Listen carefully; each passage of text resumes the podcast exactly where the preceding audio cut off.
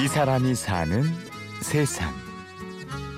그래서 이제 시집 와서 다 있고 애들만 사남매 다 대학 가리켜서 제 나가서 사는데 어, 내가 여태까지 돈만 벌었지 해놓은 게 없어.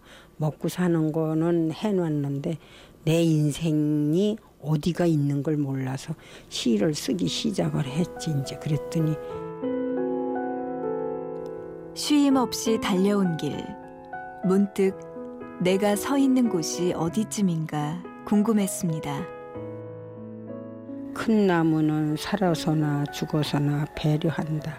수많은 잎은 더위를 잠재우고 뻗은 가지는 화목이 되고 우뚝한 줄기는 사랑을 엮어주고 썩은 나무는 풍뎅이 안식처가 되고 마른 나무는 칡넝쿨을 업어주고 나무는 뉘우치며 다 갚아주고 간다.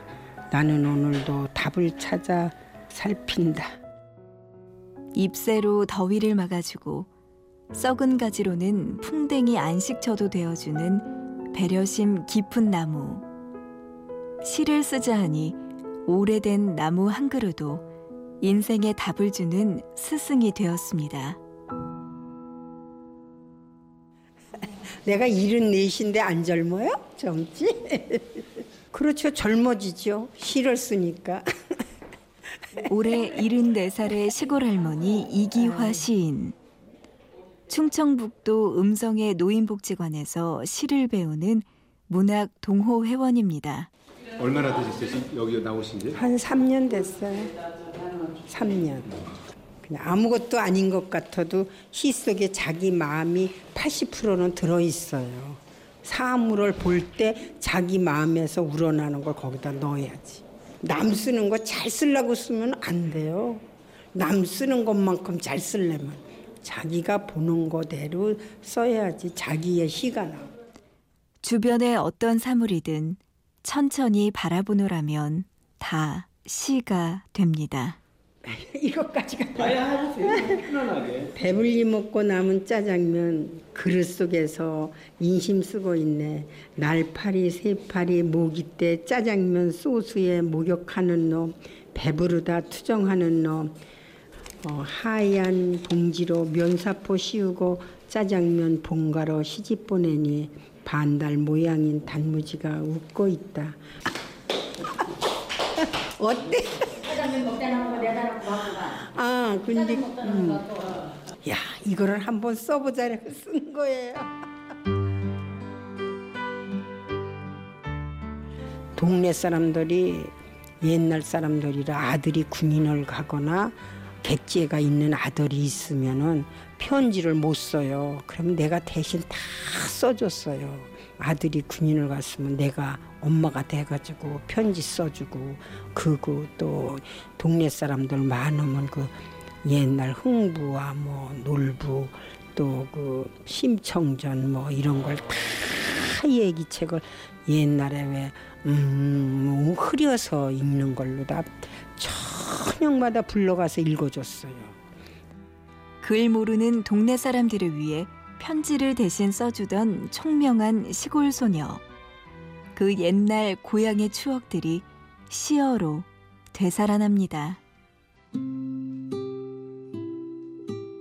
엄마의 온기가 온맘을 감싸주던 그 옛날 그 아랫목 이불 속 아버지 밥그릇 하나 둥글다 밭둑에서 숨어 있다 돌아와 선반 위에 앉아 있는 늙은 호박 입맛이 둥글다 어릴 적 친구 하얀 꽃다발 머리에 인 보따리 추억이 둥글다 아랫목에 피어나는 옛 이야기 떠날 줄 몰라 돌고 돌기만 하는 둥글다 둥글다 둥그런 호박, 둥그런 입맛, 둥그런 보따리.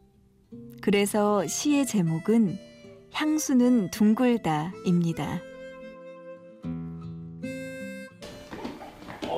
어, 너무 몇 치고 올라가는 거 이게 보니까 엄청 높네. 아이고. 내가 52년을 이 장사를 했는데 이게 이게 뚜껑 덮은 게 다 시장 아니 이게 다 여기 시장이지. 어, 시집은 조 아래 시장으로 왔었는데 이제 여기 맨날 시장에서 농자재 장사를 해온 지 50여 년. 그동안 돈도 제법 모았습니다. 고객의 형편을 우선하고 신용을 잘 지켜온 덕분입니다. 돈 버는 거는 뭐 다 두고 가는 거고 뭐 근데 이 매사를 마음에서 우러나야 되는 거지 진정한 가슴에서 우러나는 정 자손들한테도 그렇고 이웃 사람한테도 그렇고 어? 이렇게 뭐 물건을 살아오는 사람한테도 진정 내 마음에서 우러나는 삶을 살아야 내 삶이에요. 하여튼 그 이해성이 많아져요. 시를 쓰면은 아 시인이라고 그러면서 말을 막 할 수도 없고 항상 인내심도 있어야 되고 끈기도 있어야 되고 매사를 나쁜 일, 그런 일, 작가 마냥 그걸 다 되새길 줄 알아야지 시인이 되지.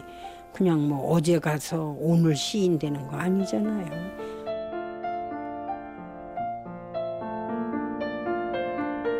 이 사람이 사는 세상.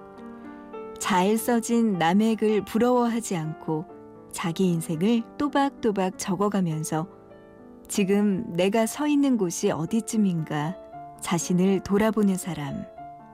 74세 노인복지관 할머니 이기화 시인을 만났습니다.